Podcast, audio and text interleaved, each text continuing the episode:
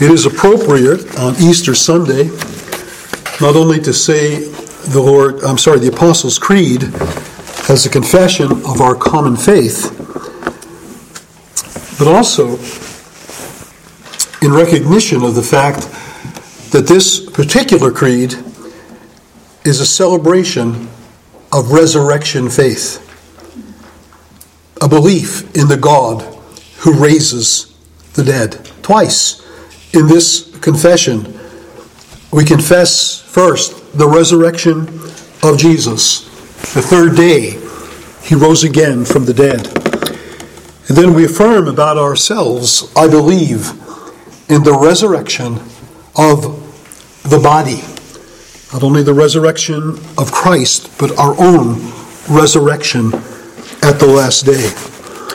And to add to our understanding of the Christian faith as a resurrection faith, I could have turned your attention to the Nicene Creed, which is probably in some of the hymnals, not all of them. We have it on the front cover, pasted in, uh, a side of our hymnals.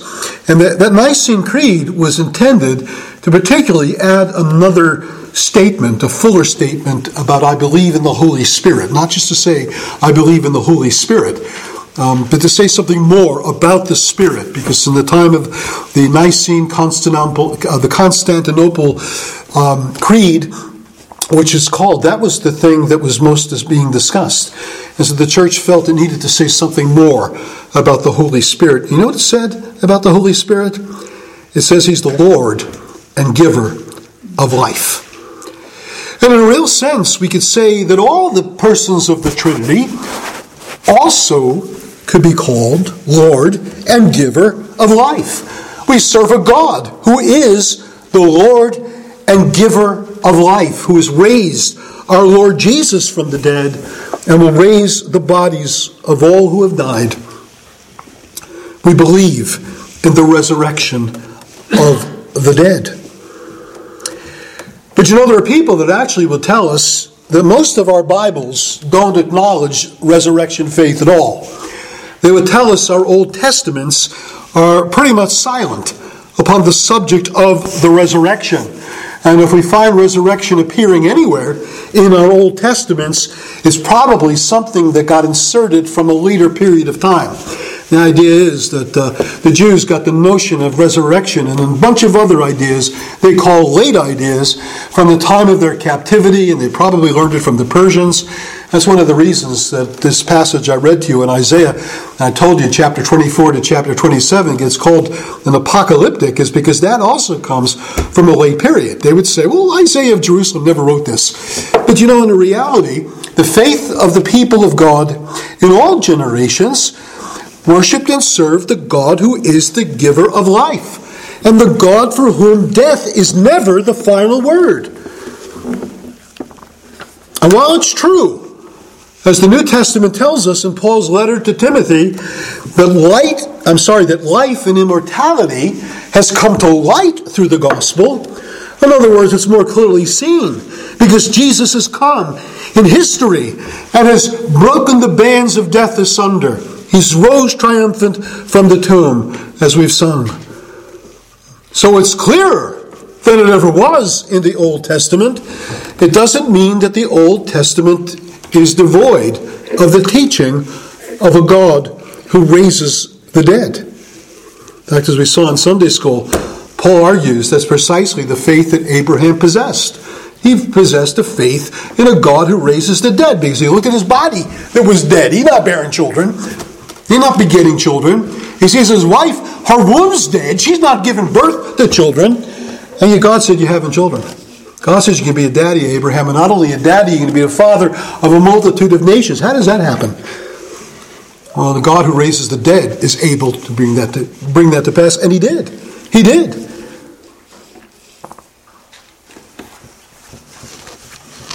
And so the gospel that Paul preached which he says you received and in which you stand, was a gospel that said Christ died for our sins according to what? The scriptures. And he meant the Old Testament scriptures. That he was raised again from the dead the third day. And what does he say about that? According to the scriptures. And the church preached the resurrection of Jesus from the scriptures. Jesus showed them from the law the prophets and the Psalms all these things concerning himself that the Christ would suffer and would rise from the dead. He would enter into his glory. And so we're not surprised that Isaiah of Jerusalem, an 8th century BC prophet, brings a message in the midst of his prophecy in which the theme of resurrection comes to be front and center. I read you the passages in chapter 25 and 26. And this morning I want particularly to look at the one in chapter 25, verses 6 to 9. Let me read it to you. Let me tell you what I hope to tell you about it. And then let me tell you about it. And then hopefully I can tell you we've done and dismissed with God's blessing. Let's begin to read.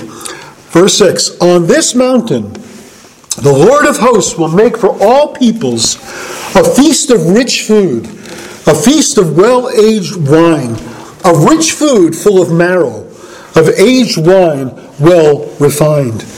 And he will swallow up on this mountain the covering that is cast over all peoples, the veil that is spread over all nations.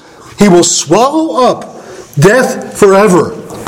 And the Lord God will wipe away tears from all faces, and the reproach of his people he will take away from all the earth, for the Lord has spoken.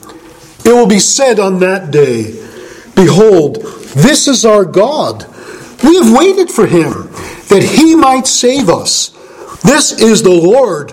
We've waited for him. Let us be glad and rejoice in his salvation.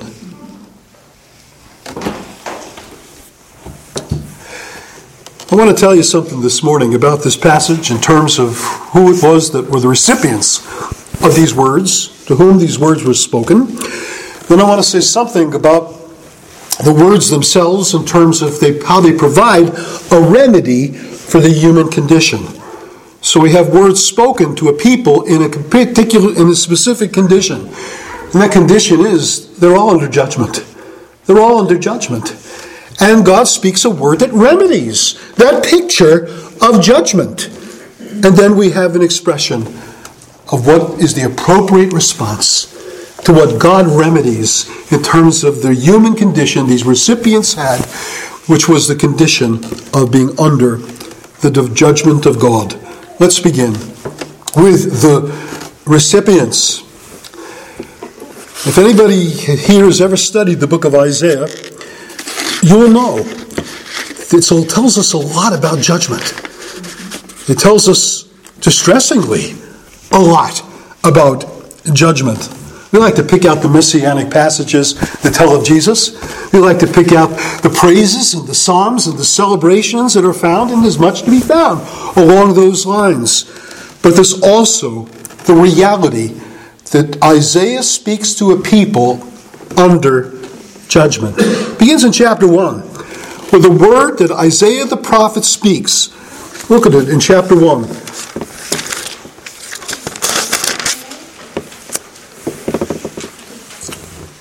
We read about the vision of Isaiah, the son of Amos, which he saw concerning Judah and Jerusalem in the days of four kings that are mentioned Uzziah, Jotham, Hezekiah, Ahaz, and Hezekiah, all of these kings of Judah. And you begin to read about what God says about the people that inhabited this city, that inhabited Jerusalem, the inhabitants of Judah. They were rebellious children. They were children that didn't know where its good came from. They didn't recognize the Lord. They were a sinful nation, a people laden with iniquity. And he goes and he begins to specify their sins. He calls them Sodom and Gomorrah. So great were their sins. And he says even the hypocrisy of their worship, God was simply fed up with. And so God speaks to this city. He speaks to this people. He speaks in terms of the judgment their sins deserved. And though they get broken up by messages of God's mercy to them, calling upon them to put away their iniquities, though your sins be as scarlet, be white as snow. Though they be red like crimson, they'll be as wool. We have all these promises of the graciousness of God. The predominant note over and over and over again is the note of divine judgment. Comes in chapter 5. Look at chapter 5 of the continual note of woes that come upon the people. Look at verse 25 of chapter 5, just picking out just this as an example of what you find throughout this whole chapter. Therefore, the anger of the Lord was kindled against his people, and he stretched out his hand against them and struck them. The mountains quaked, their corpses were as refuse in the midst of the streets. And for all this, his anger has not turned away, and his hand is stretched out still. And that becomes a refrain throughout this whole section. His anger is not turned away from all this. His hand is stretched out still. You look at it in chapter 10 chapter 10 and verse 22. I know you got the messianic passages in the midst. I know you got Emmanuel. I know you got a child is born, a son is given, the government is upon his shoulders. I know you got the goodness of God. I know you got the salvation of God. But I want you to get the flavor of this reality that God is speaking these words of hope and promise and comfort and grace and salvation to a people under judgment. That's the point of it. Chapter 10 and verse 22. In that day, the remnant of Israel and the survivors of the house of Jacob will no longer lean on him who struck them. You know, they were having confidence in the, their oppressors, the Assyrians, the Egyptians, the, anyone. They would trust anyone but God. And they would no longer lean upon those who struck them, those who eventually were the very ones that took them into captivity. But they instead will lean on the Lord, the Holy One of Israel. A remnant will return, a remnant of Jacob to the mighty God. For though your people Israel be as the sand of the sea, only a remnant of them will return. Destruction is decreed, overflowing with righteousness. For the Lord God of Israel will make a full end as decreed in the midst of all the earth. So salvation will come, yes, but it comes in the midst of judgment. That's the point. That's where it begins. Because that whole section of the first 12 chapters, in which that note of God's word to Israel, his word to Judah, his word to Jerusalem, is announced to be a message of judgment against them for their violations of God's covenant. Now we have chapters that speak of God's word to a bunch of nations that surround Judah, his word to Babylon, his word concerning Moab, his word concerning Philistia, the Philistines, his word concerning Damascus. They're called the oracles against the nations. God has words to speak about all the surrounding nations, not just his covenant people, but those that surrounded them were to be also bringing, having judgment that will befall them. And yet, in the midst of that, there's also the note of mercy. Mercy that will come to such an extent that in 19 it tells us that Israel is going to be third in the heart of God after Israel's traditional adversaries, the Egyptians and the Assyrians. They're going to take precedent. God's going to receive Assyrians. He's going to receive Egyptians as well as Israelites. And so mercy is found, but it's also found in the midst of the picture of judgment. So you have judgment upon Jerusalem and upon Judah. Then you have judgment on all the surrounding nations. And maybe you're thinking, well, wait a minute. What about the U.S.? What about other places not named? I think that's where this section of 24 to 27 comes in. Because you only have one nation that's named, everything else is not titled. There are no names. You say the names were uh, protected. Uh, the names were, uh, what you know, those mysteries where, where you hear the names were not named or, or changed to protect the innocent. Here, the names were changed to accentuate the guilty. Really, it's not to protect the innocent; it's to accentuate the guilty. Because, in a real sense, we should view ourselves, we should view us being part of the earth dwellers, those who dwell upon the face of the earth, who have not honored God who have not served God, who have not pleased God, who have not sought God. We've lived for ourselves. We've lived for our own desires, our own ambitions, to please ourselves. We've been idolaters. We've worshipped things. We've worshipped money. We've worshipped ourselves. And the reality is that that is also bringing us under the displeasure of a God who says we're to be loving Him with all our heart, mind, soul, and strength. And we're to be loving our neighbor as we love ourselves. And so the picture is that God brings a judgment upon the whole earth. In fact, some 16 times in chapter 24, the term earth is used of a judgment that comes upon the whole earth. See chapter 24 and verse 1? Behold, the Lord will empty the earth and make it desolate and he will twist its surface and scatter its inhabitants. And as you read on, you begin to pick up that this language is a language that expresses, first of all, return to conditions prior to the order of creation in chapter 1 of the book of Genesis. It tells us that the earth was empty, it was desolate, it was without form and void, and darkness was upon the face of the deep. And then God made a world in six days for human habitation, for man to dwell in the presence of God, in the garden God planted for him, and to walk with God and know God in a world made for the habitation of human beings. And yet man polluted his way upon the earth. And so you know what happened? A flood came in the days of Noah. And in the picture of the flood, there is this universal devastation that comes upon the whole earth, just as you see it here. Much of the language is the language you see in the description of the flood. Verse 19 of chapter 24 The earth is utterly broken, the earth is split apart, the earth is violently shaken, the earth staggers like a drunken man. Very much like the picture of the, of the earth being broken up and the waters of the flood coming from beneath and coming from above, and all of the earth coming under the judgment of God, except for family kept within an ark, kept in safety. That's why in the reading of chapter 26, I mentioned the language of the ark being shut and, the, and, and Noah and his family awaiting the judgment to come to an end. And out of that judgment comes what? Salvation. Comes a deliverance comes a new creation as Noah and his family are blessed of God to be fruitful and multiply and fill the earth. God brings about a new creation in the times of Noah. And that's what God does in the midst of his judgment. He grips the human heart with the recognition that in and of ourselves we're utterly broken. In and of ourselves we're incapable of bringing about any good. Again, all that writhing that we read that was going on. And what do they do? They bring they give birth to wind. They give birth to emptiness. We give birth to nothing. We can't help ourselves. We cannot save ourselves. But the wonder of wonders is that on the backdrop of the judgment comes a God who says judgment is not to be the final word. Death is not the end of the story. Curse is not the final act in the play. God is a God of, judge, of deliverance. God is a God of salvation. God is a God of blessing. And so God speaks to his people, again, anonymously. Doesn't mention the names. We don't know the name of the mountain. We don't know the name of the city. We don't we can pretty much guess. He's talking of the Old Testament people of God. He's making allusions to God's presence with his people on Zion. He's making allusions to God's blessing upon a faithful city.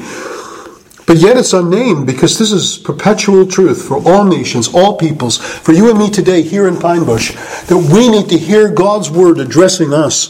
But not only addressing us with our inability to bring any good in and of ourselves, for we're under judgment. Our sins deserve wrath. We're people who are subject to death. And yet, in the midst of all of that, God comes with his remedy. God comes with his plan, his purpose to do the world a world of good. And what is the good God does? Well, first of all, it's a word that speaks of divine presence.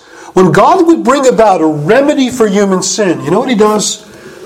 He comes and he appears. He makes himself known. He appeared to Abraham and said, Come out of the Ur of the Chaldees, come to a place where I will show you. He comes to Israel at Mount Sinai. He makes his presence known, and he offers his mercy and his goodness and his kindness and his love.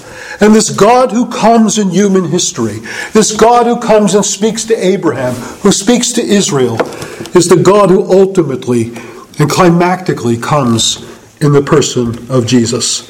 The Word was made flesh and dwelt among us, and we beheld his glory, the glory of the only begotten of the Father, full of grace and truth. God comes on this mountain.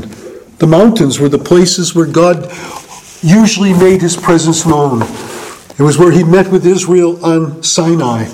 It's where he met with his people on Mount Zion, where the temple was built. Onto the hills I look up. Where does my help from, come from? It comes from the Lord who made heaven and earth. That's one of the ascent psalms. As they went up to Jerusalem to the temple and they saw the surrounding hills, they thought of the God who's, who transcends the hills, transcends the mountains, but the God who also meets with his people on Mount Zion, where he's commanded the blessing, even life everlasting. And so God comes in his own presence, even as Jesus came. And there were mountains associated with Jesus coming, wasn't it? True that he came and he was baptized into Jordan. He went into the wilderness to be tempted 40 days as Israel was tempted 40 years. And then what does he do? Well, just like Israel, you see the mountain. He went up to a mountain and he spoke the words of the Sermon on the Mount.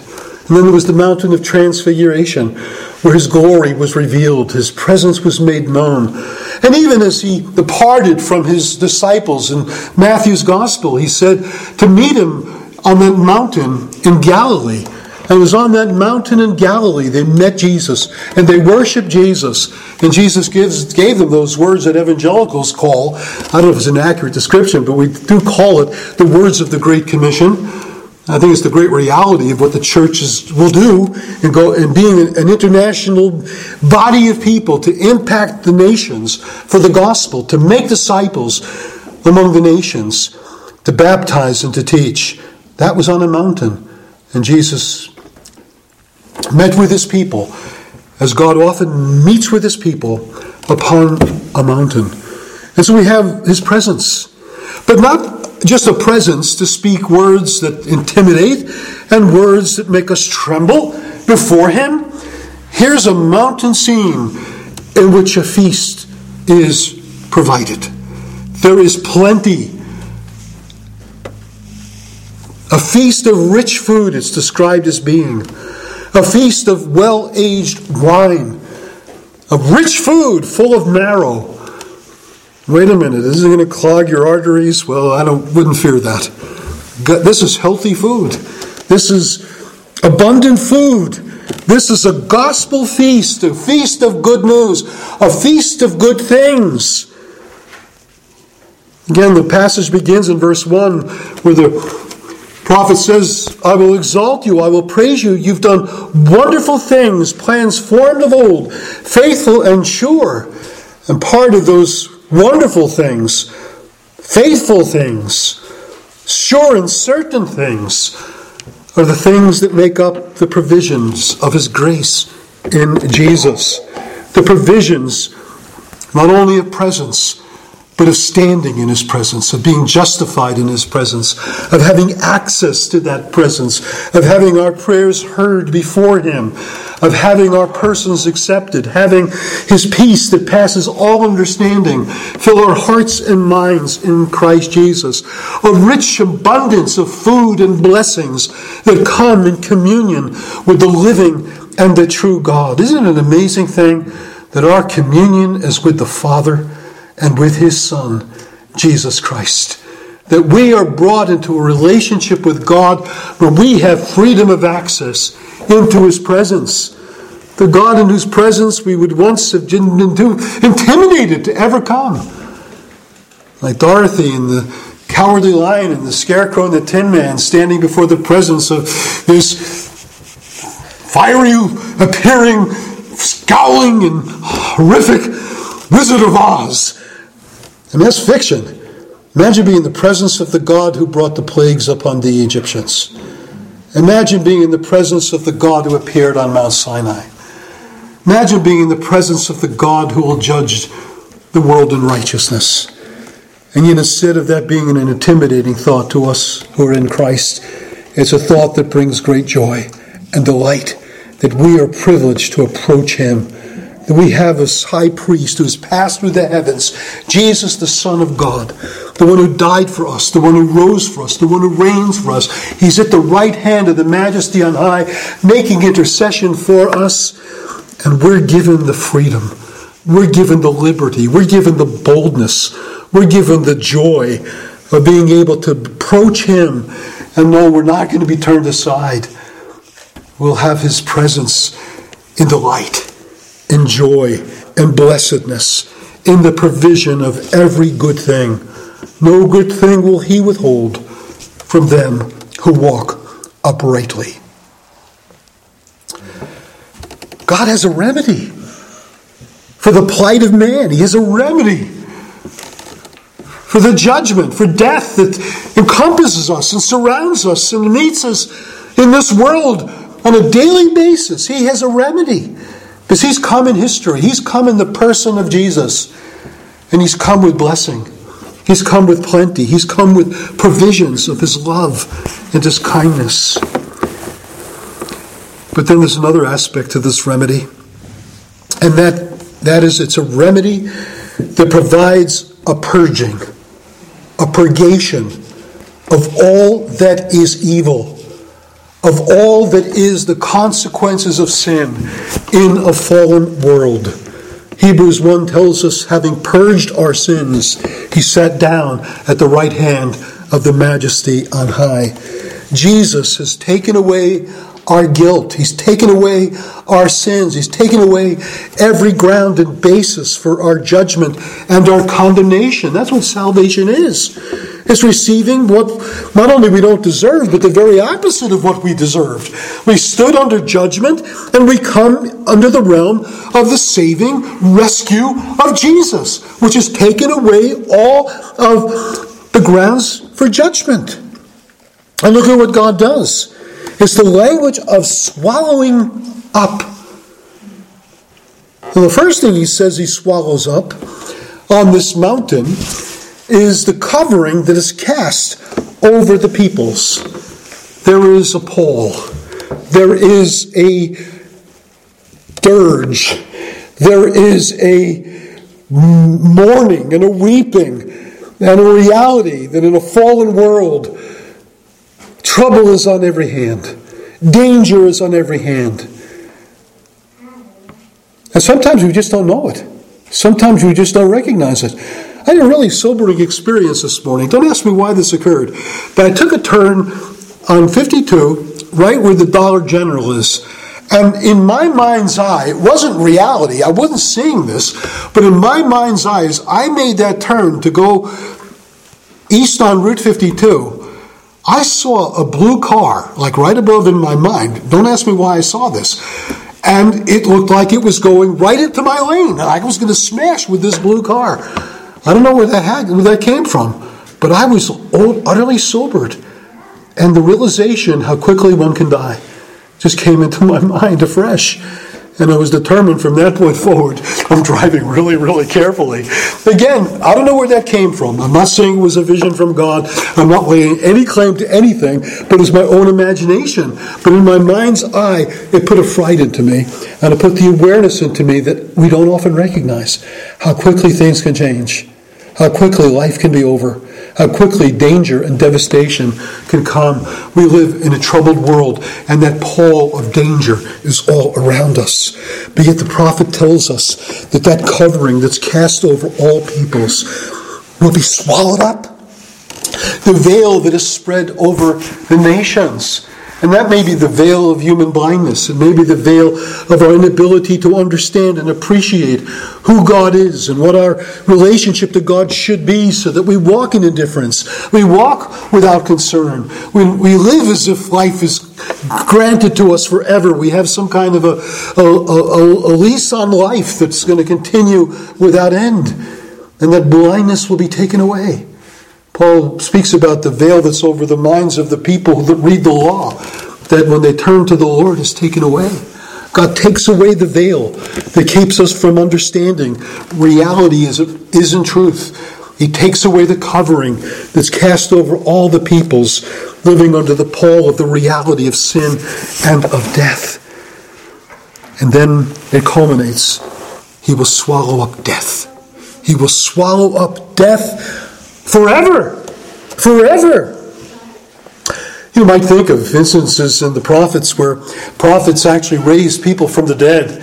Elijah and Elisha putting their bodies over the son of the woman of Zarephath and the, and the Shunammite woman's son, and they rose from the dead. Life was breathed into them, and they came to life again.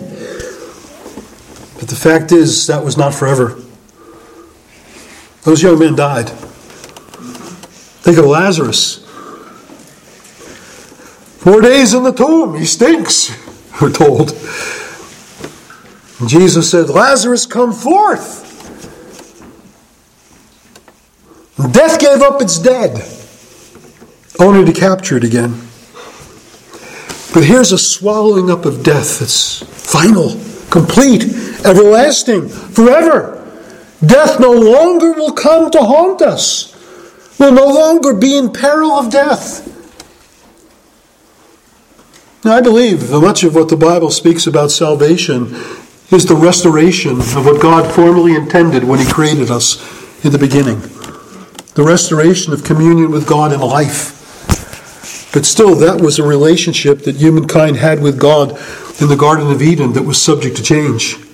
And the great thing about Jesus' salvation is that condition of glory in God's presence, in resurrected bodies, in glorified souls, will never, ever, ever be subject to change.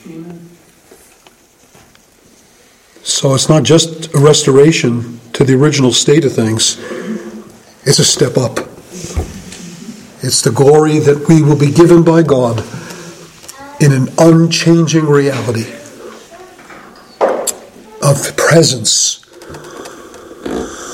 of plenty, of the purging of all evil and its attendant consequences. And then it's a remedy that's accompanied by pity and compassion, full of pity and of compassion. Look what it says. And the Lord God will wipe away tears from all faces. It doesn't just say and tears will be wiped away, or hearts will be gladdened. It says the Lord God will wipe away tears from all faces. This is the personal presence and activity of the God of all grace. The God of life and of glory will come to every human life that shed a tear and He will comfort us with His own personal presence, wiping away every tear and giving joy forever, unspeakable joy, filled with glory that will never ever cease. He knows our frame. He knows we are dust. He has compassion and pity for us. That's a great statement that's made about Israel and Egypt is that the Lord took note of their afflictions. They didn't go through afflictions without Him caring, without God noting, without God coming to them in the midst of their trials and their troubles. We see our troubles all too well, don't we? We're sensible of them. We desire them to leave in a hurry. But you know, I think God wants us to know that as He will one day manifest His care and His comfort and His consolations and His pity, and personally wiping away every tear from our eyes, so He designs now, today, in the midst of the troubles hour, to be the one we lean on, to be the one we draw strength from, to be the one who we know is our comfort and our help to know in the midst of trouble, whatever we lack, we have God with us. We have a God who cares for us, who will never forsake us. Great blessing of First Romans 8 begins on upon the note of no condemnation to those that are in Christ Jesus. All this judgment stuff we read about in the gospel and in the Old Testament, through the gospel of Christ is done away. No condemnation to those that are in Christ Jesus. And then you know how it ends? It ends on the note of no separation. There's nothing that can separate us from the love of God, which is in Christ Jesus our Lord. Nothing. Nothing. Not tribulation, not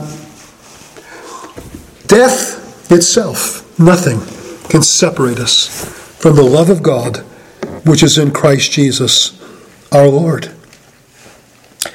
That's God's remedy, folks. It's a remedy that's full and complete and adequate to the need. And nothing else meets this need. Nothing else meets this need that arises out of our genuine condition in sin, our genuine exposure to the reality of divine displeasure because of sin. Everything else that people offer is just a band aid upon a, a gaping wound that will never heal. Only the God of light, of light and life can come and put a remedy that's complete and full upon the troubles that afflict us as a result of sin. A remedy that involves His presence, that provides with, us with plenty, that purges all evil from our hearts inwardly and the world outwardly. A remedy in which God meets us with the fullness of his pity and with his compassion.